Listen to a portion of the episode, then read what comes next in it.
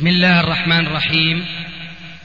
الحمد لله والصلاة والسلام على رسول الله أما بعد. فهذا أحد أشرطة سلسلة الهدى والنور من الدروس العلمية والفتاوى الشرعية لشيخنا المحدث العلامة محمد ناصر الدين الألباني حفظه الله ونفع به الجميع. قام بتسجيلها والتأليف بينها محمد بن أحمد أبو ليلى الأثري. إخوة الإيمان والآن مع الشريط السادس والستين بعد المئة السابعة على واحد. تم تسجيل هذا المجلس في السابع من ذي القعدة 1413 هجري. الموافق التاسع والعشرين من الشهر الرابع 1993 ميلادي. تفضل. بسم الله والصلاة والسلام على رسول الله. شيخنا ما هو آه، الحكم في الموظفين الذين يعملون في البنوك الآن؟ مع العلم إذا قلت لهم أنه لا يجوز يقولون أن هناك بعض العلماء الذين أفتوا في جواز العمل كموظف في البنك لأنه لا دخل له بذلك. فجزاكم الله الله المستعان.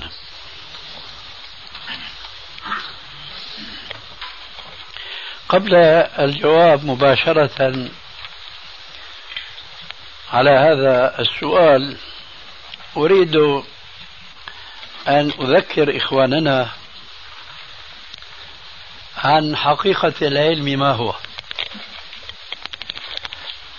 هل العلم قال فلان وقال فلان؟ إن كان العلم كذلك فقد ضاع جماهير المسلمين بين قيل وقال وكثرة السؤال. فما هو العلم؟ العلم كما لا يشك في ذلك عالم بالكتاب والسنة إنما هو كما قال عز وجل وما آتاكم الرسول فخذوه وما نهاكم عنه فانتهوا. ذلك لأن رسول الله صلى الله عليه وآله وسلم كما وصفه ربنا عز وجل بحق حينما قال والنجم إذا هوى ما ضل صاحبكم وما غوى وما ينطق عن الهوى. إن هو إلا وحي يوحى. فهذا هو العلم ما جاء به رسول الله صلى الله عليه وآله وسلم.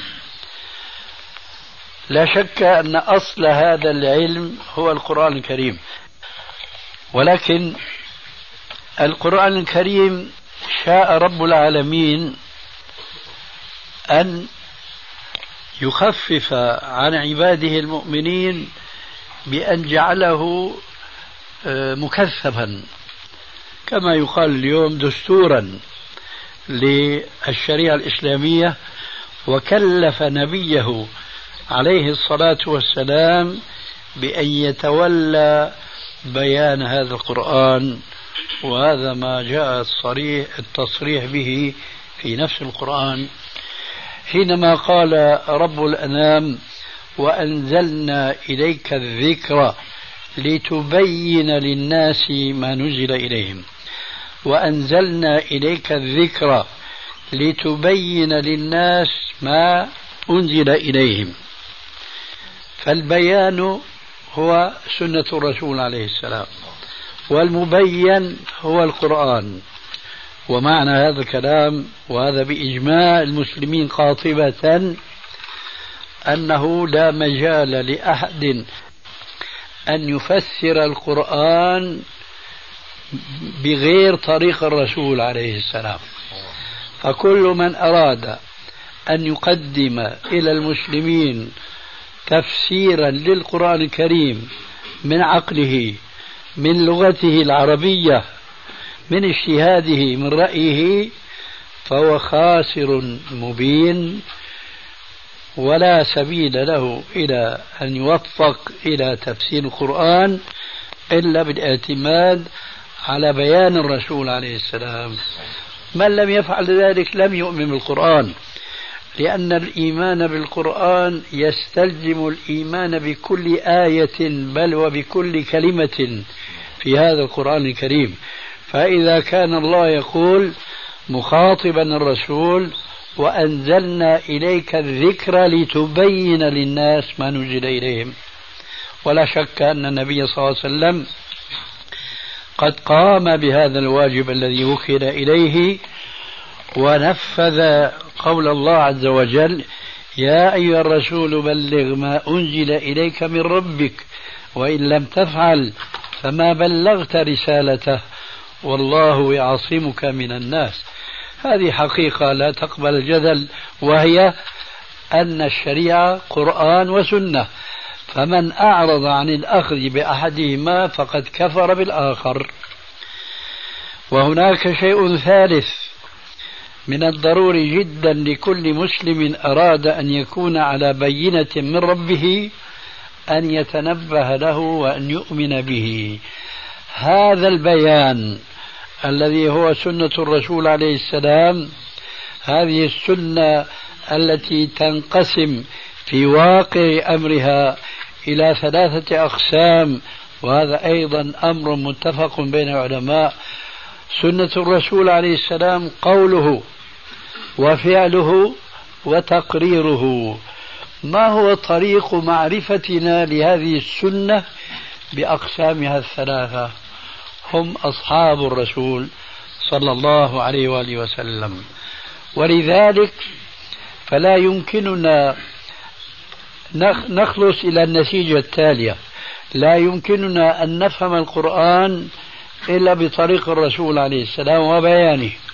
لا يمكننا أن نصل إلى معرفة طريق الرسول عليه السلام وبيانه إلا من طريق معرفة ما كان عليه نقلة هذا القرآن ونقلة هذا البيان ألا وهم أصحاب الرسول عليه الصلاة والسلام. فإذا فسرنا القرآن بالسنة فهذا واجب كما ذكرت آنفا. لكن هل يكفي ذلك؟ الجواب لا. هناك شيء آخر قد نص عليه في الكتاب أيضا وفي السنة وهو اتباع سبيل المؤمنين فيما فسروا من كلام الله وبينوا لنا من سنة رسول الله. ولذلك قال الله عز وجل في القرآن الكريم ومن يشاقق الرسول من بعد ما تبين له الهدى ويتبع غير سبيل المؤمنين نوله ما تولى ونصله جهنم وساءت مصيرا. هنا حقيقة مؤسفة جدا جدا جدا. ألا وهي وإن كنا الآن في زمن نشعر من جهة والحمد لله أن هناك ما يسمى بالصحوة الإسلامية. لكن هذه الصحوة في اعتقادي واعتقاد كل من يعرف حقيقة الكتاب والسنة وما عليه السلف الصالح يؤمن بأن هذه الصحوة في أول الصحوة في أول الطريق لما؟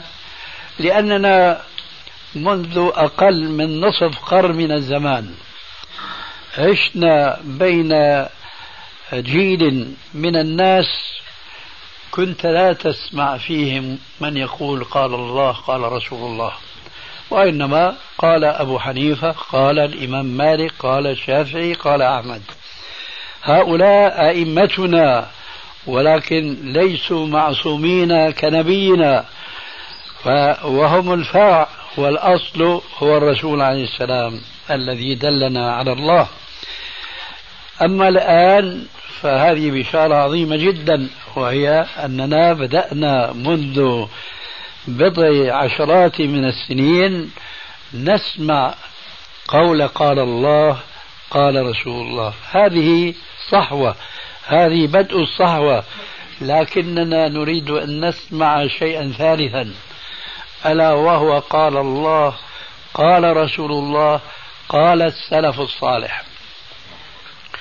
بدون القول الثالثة والأخيرة لا يمكن أبدا لعالم مؤمن حقا بما جاء في الكتاب والسنة لا يمكنه أبدا أن يكون على هدى من ربه في تفسيره لكتاب الله ولسنة رسول الله صلى الله عليه وآله وسلم إلا إذا لجأ إلى تلقي ذلك عن أصحاب الرسول وسلك سبيل المؤمنين الأولين. ومن يشاقق الرسول من بعد ما تبين له الهدى ما قال الله رأسا نوليه ما تولى. وإنما عطف على مشاققة الرسول فقال ويتبع غير سبيل المؤمنين هل قال الله يتبع غير سبيل المؤمنين عبثا؟ حاشا لله عز وجل. إذا لماذا هذه الجملة؟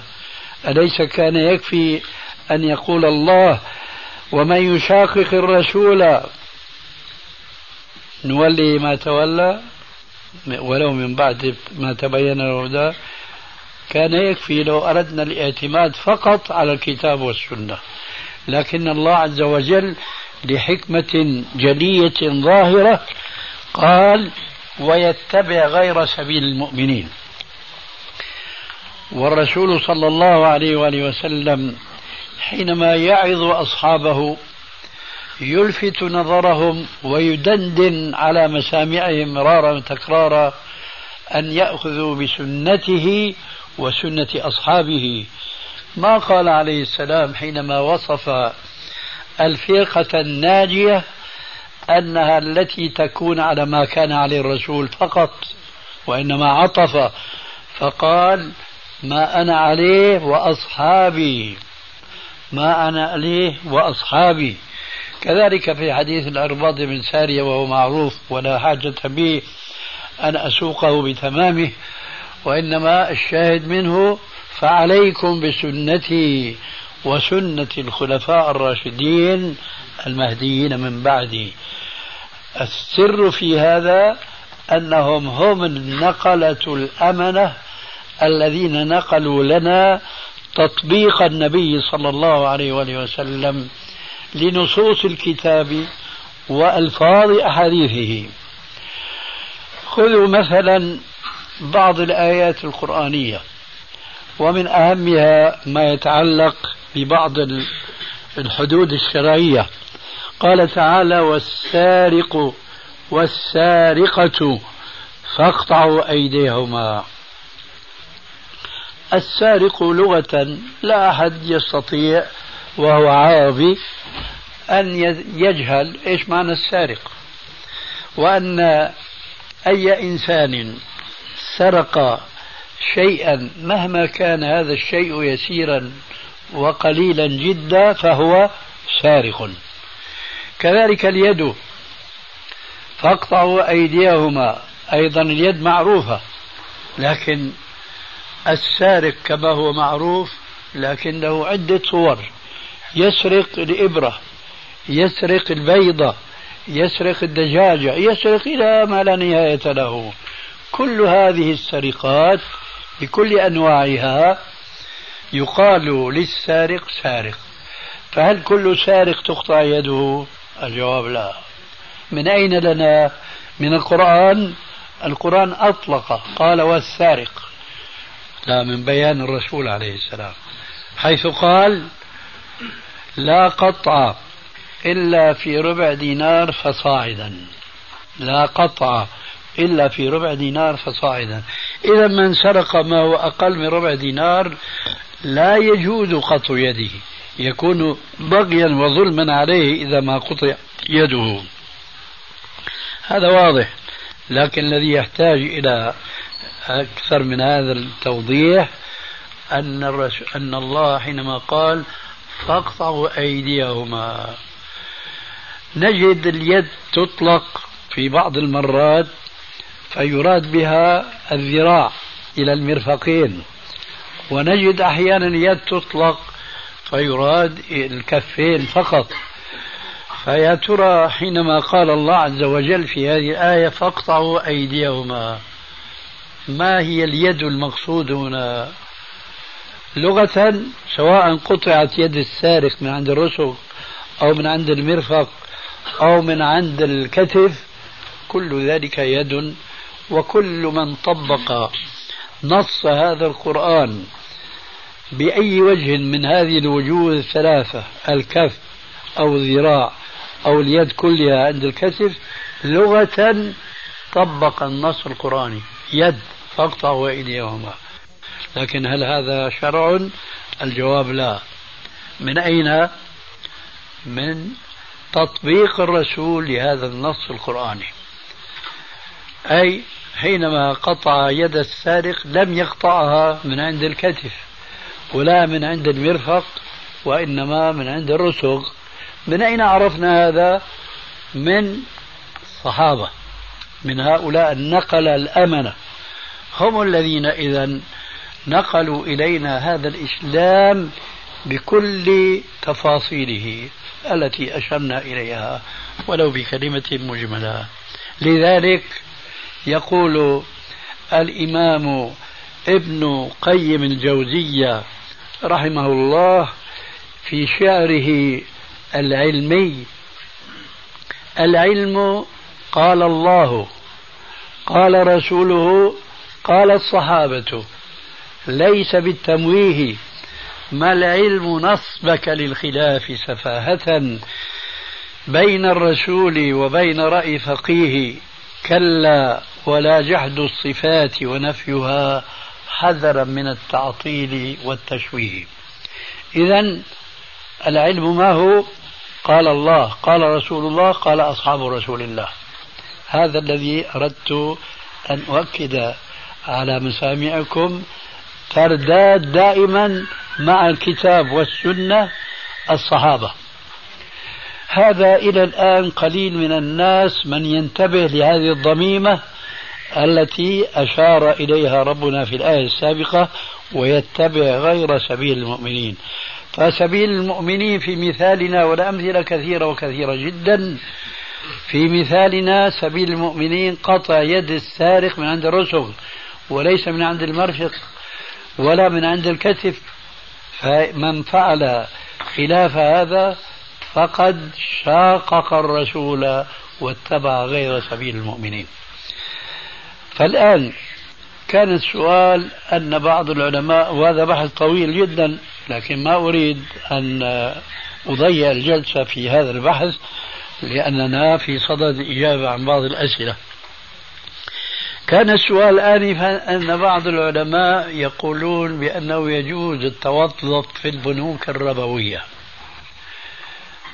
ترى هل هؤلاء العلماء الذين يشير إليهم السائل أولا قالوا قال الله قال رسول الله دعونا من الضميمة الثالثة التي لا بد منها.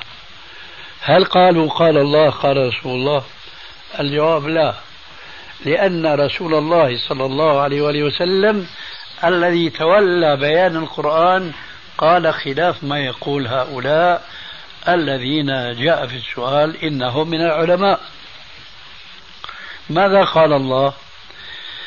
قال عز وجل وتعاونوا على البر والتقوى ولا تعاونوا على الإثم والعدوان فمن يشك لا أقول من يشك من أهل العلم بل ولا أقول من يشك من طلبة العلم بل هل هناك مسلم ذو عقل يشك في أن الذي يعمل موظفا في البنك هو يعين البنك على أكل أموال الناس بالباطل وعلى أكل ما حرم الله؟ ما أظن أحدا يشك في هذه الحقيقة.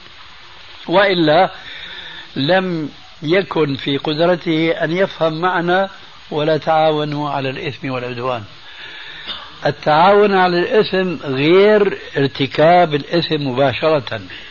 هذه حقيقة علمية يعرفها لا أقول أهل العلم بل طلاب العلم المبتدئين. إليكم الآن من بيان الرسول عليه الصلاة والسلام المتعلق بمثل هذه الآية. ولا تعاونوا على الإثم والعدوان. أكل الربا لا شك فيه عند أحد من المسلمين إطلاقا وأنه من الكبائر. وأن شرب الخمر أو إدمانه أنه من المحرمات إن لم يكن أيضا من الكبائر.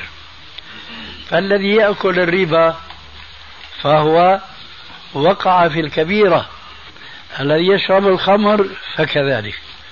ترى لو لم يكن هناك التعاون على المنكر هل استطعتم أن تجدوا مرابيا يأكل أموال الناس بطريق الربا؟ لا.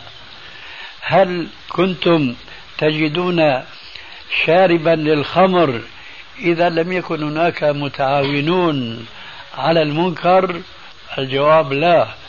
والدليل من السنة المبينة للقرآن لعن الله في الخمرة عشرة. يقول رسول الله صلى الله عليه وآله وسلم لعن الله في الخمرة عشرة. فأول ما ذكر عليه السلام شاربها. شاربها. ثم عطف على ذلك بقية العشرة. قال ساقيها ومستقيها وعاصرها ومعتصرها وبائعها وشاريها وحاملها والمحمول إليه. كل هؤلاء لم يشربوا الخمر لكنهم هم السبب في وجود شارب الخمر. لو لم يكن مثلا بائع العنب لمن يعصرها خمرا لم يوجد خمر في الدنيا.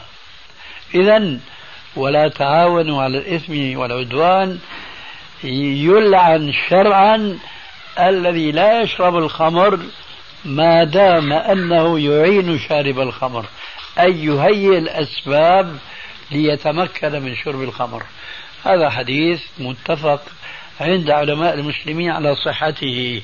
وقد جاء عن النبي صلى الله عليه وسلم من طرق عديدة صحيحة. الحديث الثاني وهو في صلب الموضوع. لعن الله آكل الربا وموكله وكاتبه وشاهديه فهل يتصور عالم يقول لا بأس أن يكون المسلم موظفا في البنك المرابي وهو يكتب الربا ورسول الله يقول لعن الله آكل الربا وموكله وكاتبه وشاهديه هذا ليس عالما. قد يكون عالما من باب يا أيها الذين آمنوا لم تقولون ما لا تفعلون؟ كبر مقتا عند الله أن تقولوا ما لا تفعلون. لا أتصور رجلا مؤمنا بالله حقا وعالما بالكتاب والسنة حقا ومع ذلك فهو يقول ويفتي بتلك الفتوى الجائرة أنه يجوز للمسلم أن يكون موظفا في البنك. الآن طرحنا السؤال التالي مرارا وتكرارا وكان الجواب واحدا بالإجماع. لا أقول الآن هؤلاء الموظفين وإنما أقول هؤلاء الأغنياء الذين هم ليسوا عمالا في البنك لكنهم أودعوا أموالهم في البنك. لو أنهم أجمعوا جميعهم على أن يسحبوا رؤوس أموالهم من أكبر بنك من البنوك الربوية هذه. ماذا يصيب البنك؟ بالإجماع ستقولون الإفلاس. إذا من الذي أوجد البنك؟ هؤلاء الذين يطعمون الربا. هم قد يقولون نحن نودع ونضع أموالنا في البنك محافظة عليها. ولا نأكل الربا. يظنون أنهم بذلك يحسنون صنعا. كلا ثم كلا. بدليل أنهم لو سحبوا هذه الأموال لأفلست البنوك إذا هؤلاء الذين يودعون أموالهم في البنوك هم سبب وجود آكلي الربا. إذا صدق رسول الله صلى الله عليه وسلم حينما قال لعن الله آكل الربا وموكله. فإذا كان يلتعن شرعا من كان خارج البنك بسبب أنه هو السبب وجود هذا البنك. فالآن ننتقل إلى الصورة التي لا علاقة مباشرة بالسؤال. هؤلاء المتعاملين مع البنوك لا يزالون يودعون أموالهم في البنوك. لو فرضنا أن هؤلاء الموظفين في البنك تابوا وأنابوا إلى الله عز وجل. ما أقول حينما سمعوا فتوى الشيخ خلاف فتوى ذلك العالم وإنما أقول حينما سمعوا حديثي الرسول عليه السلام. أولا الحديث المتعلق بهم لعن الله آكل الربا وموكله وكاتبه وشاهديه ثم الحديث لعن في الخمرة عشرة سمعوا هذين الحديثين فأنابوا إلى الله وتابوا وانسحبوا. شو بيصيب البنك بيتعطل بلا شك. إذا التعاون على المنكر نص في القرآن الكريم ومبدأ إسلامي عظيم جدا. لا يجوز لمسلم أن يعين مسلما على منكر فضلا عن أن يعين كافرا على منكر. ومن مشاكل البنوك التي تسمى اليوم مع الأسف الشديد بغير اسمها البنوك الإسلامية. لو كان هناك بنوك إسلامية فرؤوس أموالها مودعة في البنوك الكافرة في أوروبا في سويسرا في في إلى آخره. ولذلك فمن أي جانب أتيت للنظر في التعامل مع هذه البنوك ولو كانت عليها اسم بنك إسلامي فستجده محرما لا يجوز التعامل به ولو كان فقط يودع ماله للمحافظة عليه. وهذا في الحقيقة بحث طويل وطويل جدا لكن حسبي الآن أنني ذكرت السائل مباشرة والحاضرين بأن الذي يفتي بأن المسلم يجوز له أن يكون موظفا في البنك والبنك يتعامل بالربا أن هذا جهل أو تجاهل الآية القرآنية ولا تعاونوا على الإثم والعدوان ثم بعض الأحاديث النبوية التي تبين أن التعاون على المنكر منكر. أردت أن أختم الجواب بهذا ثم خطر في بالي حديث كنت أود أن لا أطيل الكلام بذكره أيضا لولا أني أعلم أن أكثر المسلمين أيضا غافلين. هم غافلون عن ارتباط هذا الحديث بالآية السابقة. ولا تعاون على الإثم والعدوان. هذا من جهة. ثم إنهم يخالفونه في أنفسهم أو في ذويهم في عائلتهم. أعني بذلك قوله عليه الصلاة والسلام لعن الله النامصات والمتنمصات. المتنمصات خلينا نقولها بالتعبير السوري المنتوفات.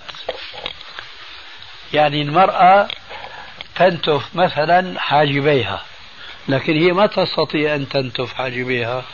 في نتافة في نتافة هي اللي تنتف لها حاجبها شو عاملة هي؟ لولاها ما كانت المنتوفة. فأنتم عم تشوفوا بقى كيف أنه هذا المثال مكمل.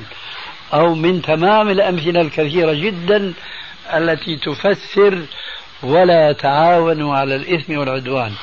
لعن الله النامصات يعني الزينات. خلينا بقى نقول كلمة هذه. النامصات والمتنمصات يعني زبونة. والواشمات والمستوشمات. الوشم معروف خاصة في بعض الفلح. بتلاقي ليس النساء بل الرجال أيضا. بتلاقي هذا الحيوان اللي هو في صورة الإنسان راسم في عروقه وفي جلده الذي أحسن الله خلقه جعله بشرا سويا مصور في صورة أسد وحامل سيف. بإيش؟ بالوشم لعن الله النامصات يعني الزينات خلينا بقى نقول كلمة هذه. النامصات والمتنمصات يعني زبونة والواشمات والمستوشمات. الوشم معروف خاصة في بعض الفلح. بتلاقي ليس النساء بل الرجال أيضا. بتلاقي هذا الحيوان اللي هو في صورة الإنسان راسم في عروقه وفي جلده الذي أحسن الله خلقه جعله بشرا سويا مصور في صورة أسد وحامل سيف. بإيش؟ بالوشم. طيب هذا من الذي صوره؟ الواشم. فهو مستوشم أي طالب الوشم من غيره. لو لم يكن الواشم ما كان المستوشم. فانظروا كيف أن الرسول عليه السلام يريد أن يجعل المجتمع الإسلامي مجتمعا متعاونا على المعروف متناهيا عن المنكر. لعن الله النامصات والمتنمصات والواشمات والمستوشمات والفالجات والمتفلجات هي ما شفناها ونرجو إنه ما نشوفها لكن عم نشوف ما هو شر منه. الظاهر كان قديما زين الشيطان لبعض النسوة أن يغيرن من خلق الله الحسن الجميل. فكما تعلمون أن الله عز وجل خلق في فم كل إنسان أسنان كاللؤلؤ المرصوص فلا يعجبها خلق الله.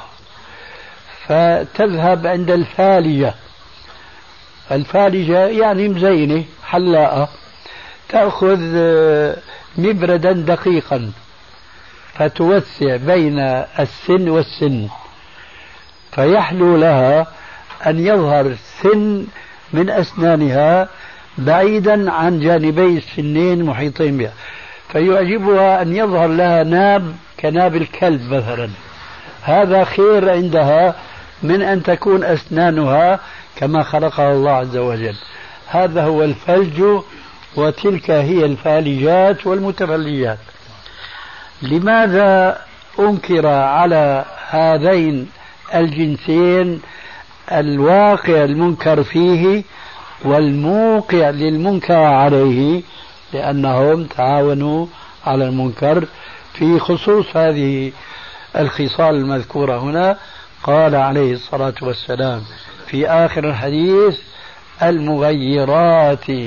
لخلق الله للحسن الحقيقة يا أخوانا لو أن المجتمع الإسلامي يمشي بهذه الآية فقط ولا تعاونوا على الإثم والعدوان كنا كما كان آباؤنا الأولون يعيشون في عز ومجد يخافهم الأعداء مسيرة شهر.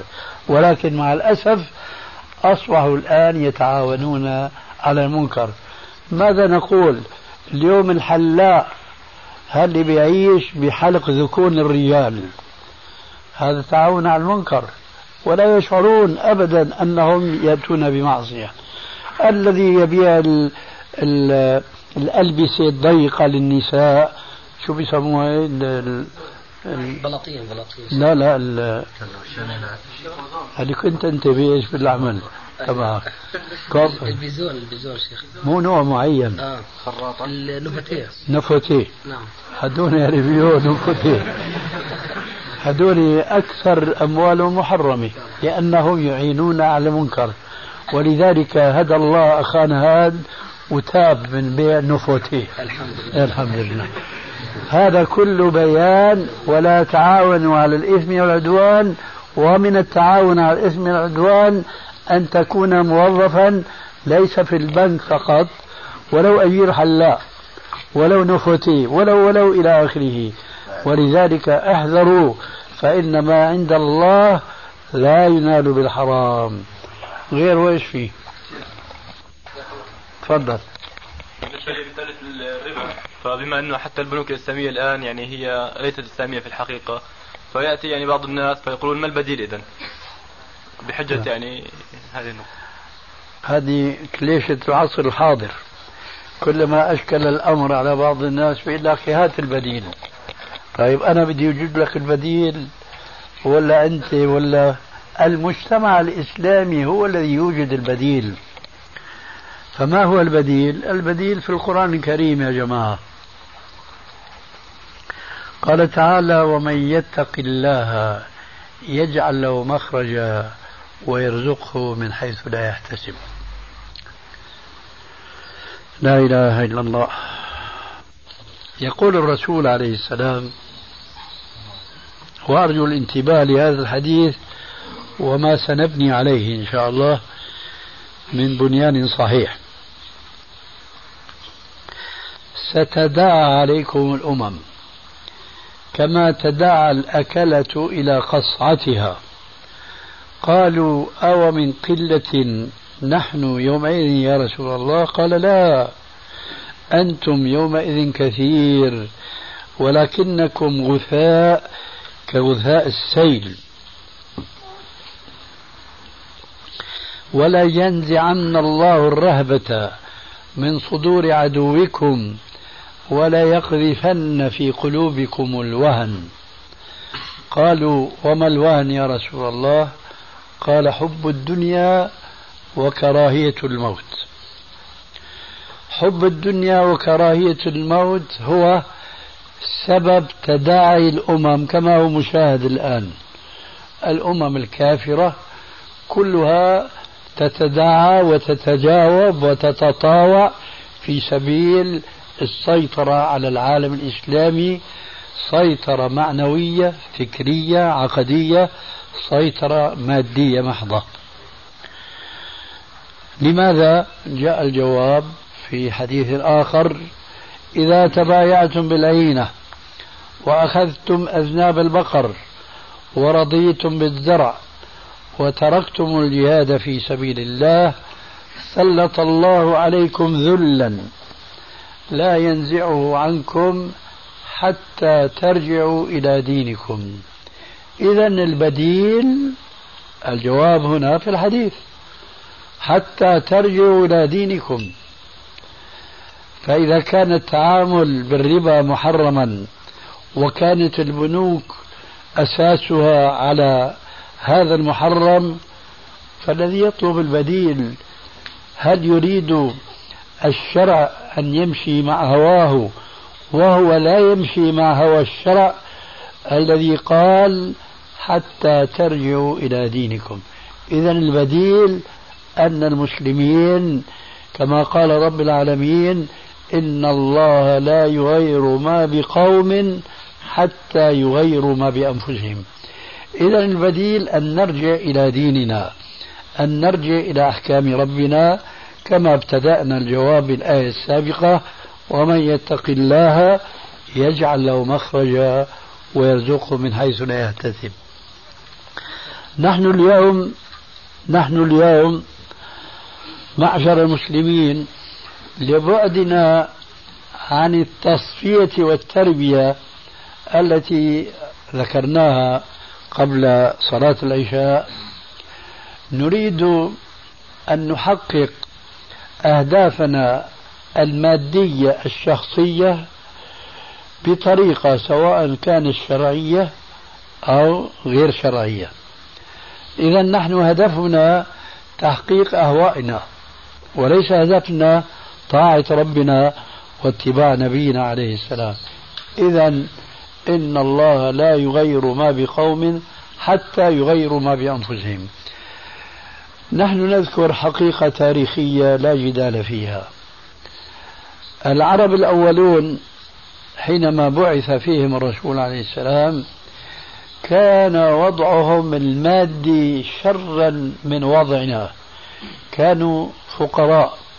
وكان من حولهم أغنياء الروم وفارس.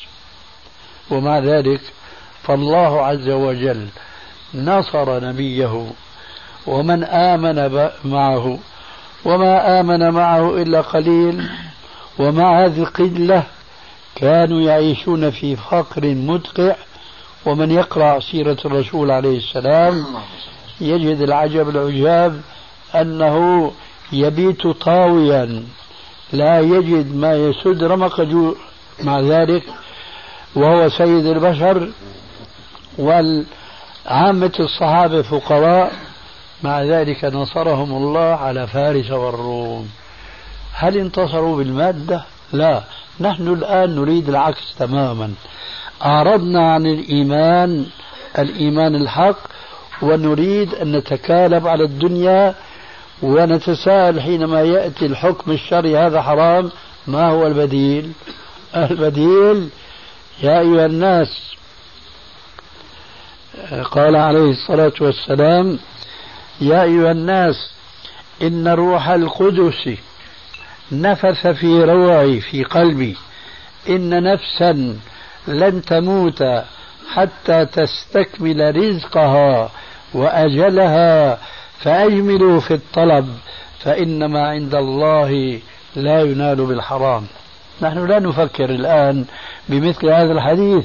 إن نفسا لن تموت حتى تستكمل رزقها وأجلها. فأجملوا في الطلب أي اتركوا السبيل الجميل المشروع في طلب الرزق فإنما عند الله لا ينال بالحرام. إذا التقوى هي أساس السعادة في الدنيا قبل الآخرة. فإياكم أن أن تحكوا إلا من باب ناقل الكفر ليس بكافر. أن تقولوا ما هو البديل. إياكم أن تقولوا هذا الكلام لأن هذا يصادم شريعة الإسلام كلها من أصلها. أما إذا كان الناقل ينقل عن غيره ليعرف الجواب فلا بأس من ذلك على تلك القاعدة. ناقل الكفر ليس بكافر.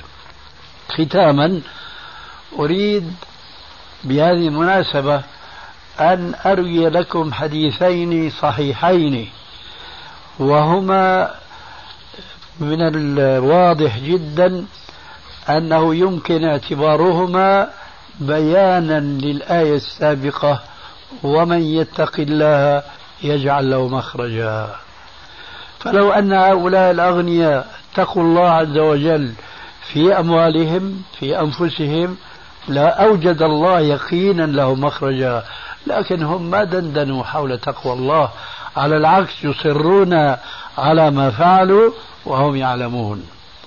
الحديثان الأول منهما ما رواه الإمام البخاري في صحيحه من حديث أبي هريرة رضي الله تعالى عنه قال قال رسول الله صلى الله عليه وآله وسلم كان في من قبلكم رجل جاء إلى غني فقال له أقرضني أنا أشك الآن قال مئة دينار أو ألف دينار وغالب الظن ألف دينار.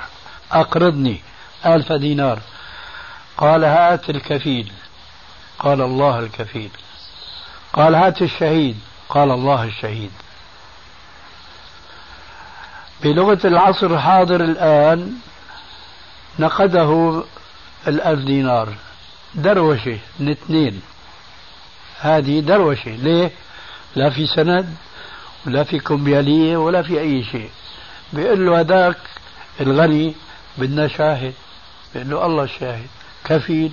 الله كفيل. والله كلام جميل. سلم له سلمه ألف دينار. مين بيعملها اليوم هذه؟ لا أحد. شوفوا العاقبة.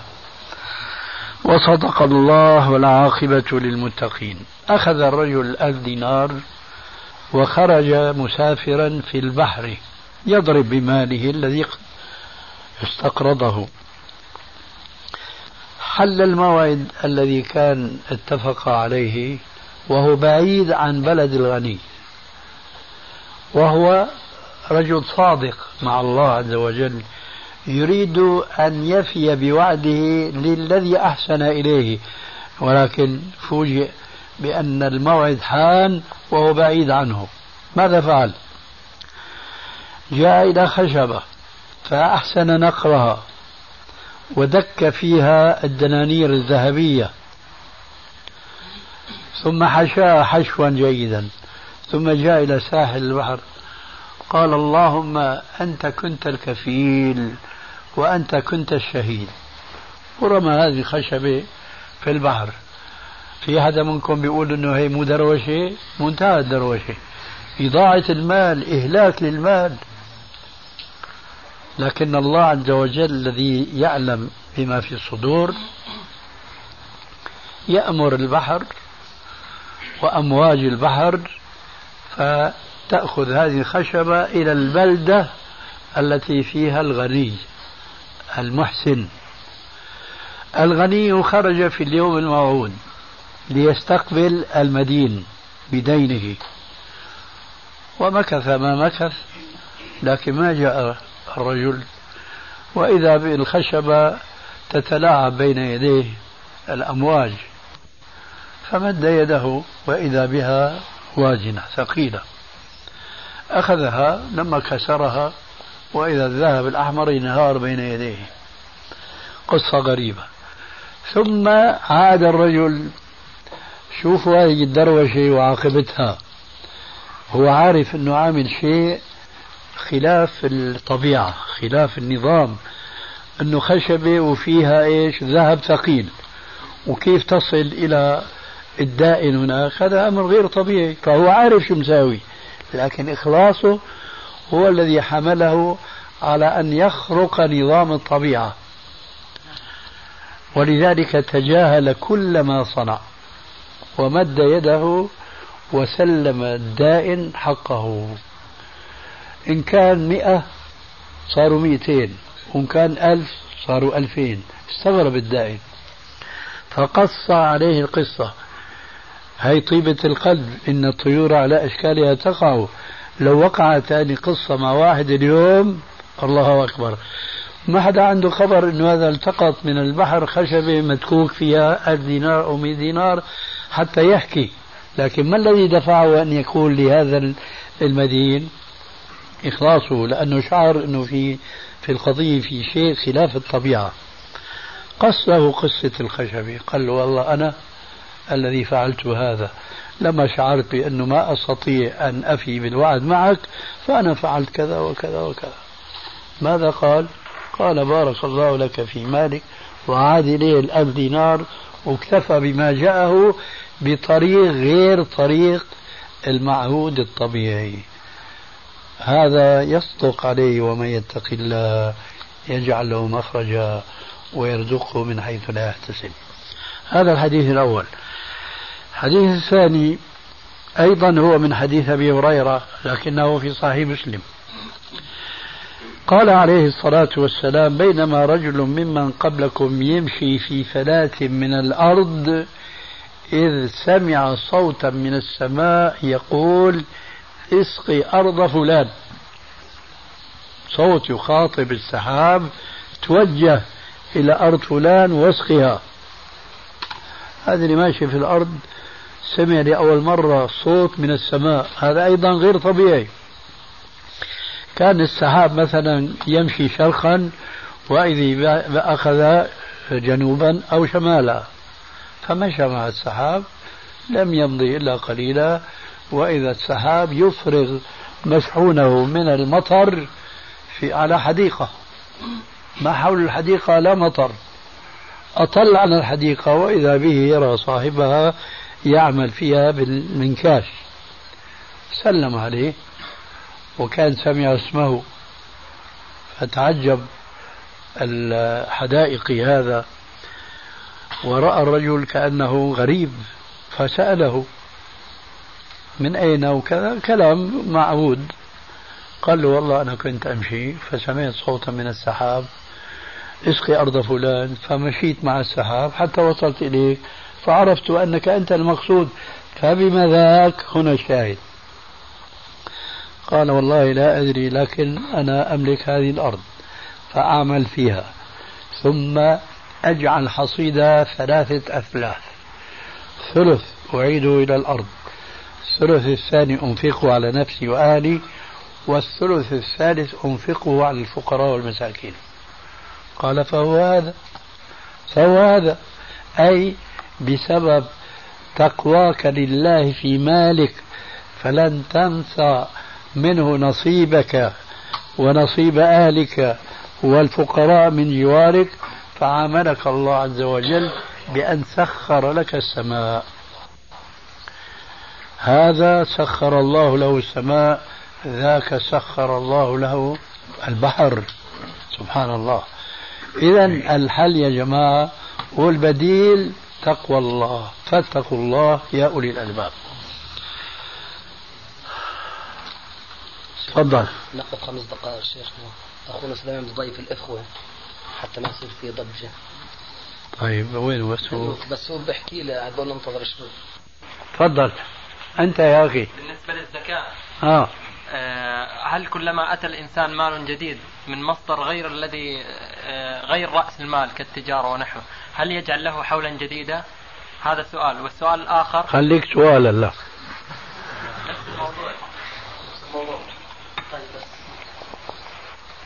هذا السؤال للعلماء فيه قولان.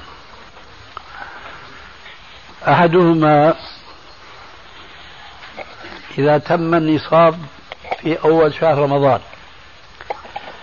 فلا يجب عليه الزكاة إلا في الشهر الثاني من السنة أو من رمضان الثاني. فإذا جاء في شوال نصاب ثان فوجب عليه في شوال الثاني وهكذا دواليك آه القول الثاني أن هذا لا يشترط وإنما المهم أن يحول الحول على النصاب الأول ثم إذا جاء وقت إخراج الزكاة عن هذا النصاب في آخر السنة يخرج زكاة المال المتوفر عنده كل المال المتوفر عنده يخرج زكاته ولو كان أنصبة وجلها أكثرها لم يحل عليها الحول وإنما يضم إلى النصاب الأول ويخرج عن مجموع المال الذي تجمع لديه. هذا القول هو الذي يبدو أنه آه، عملي وأنه من الصعب جدا خاصة على الأغنياء الذين يتوفر لديهم كل يوم مثلا أو كل شهر نصاب أو أنصبة تختلف ما بين يوم وليلة. هذا الرأي هو الذي يتفق مع قوله تعالى يريد الله بكم اليسر ولا يريد بكم العسر وقوله عز وجل وما جعل عليكم في الدين من حرج ولكن إذا كان هناك مجال لتنظيم الأنصبة دون أن يكون ثمة حرج ما فهذا هو الأصل أنه لا يجب زكاة على مال حتى يحول الحول. فإذا كان التاجر في وضع باستطاعته أن يحصي الأنصبة فهذا هو الأصل. وإلا أخرج عن كل المال المتوفر لديه ولو كان حال الحول على نصاب واحد. هذا هو جواب ذاك السؤال. تفضل.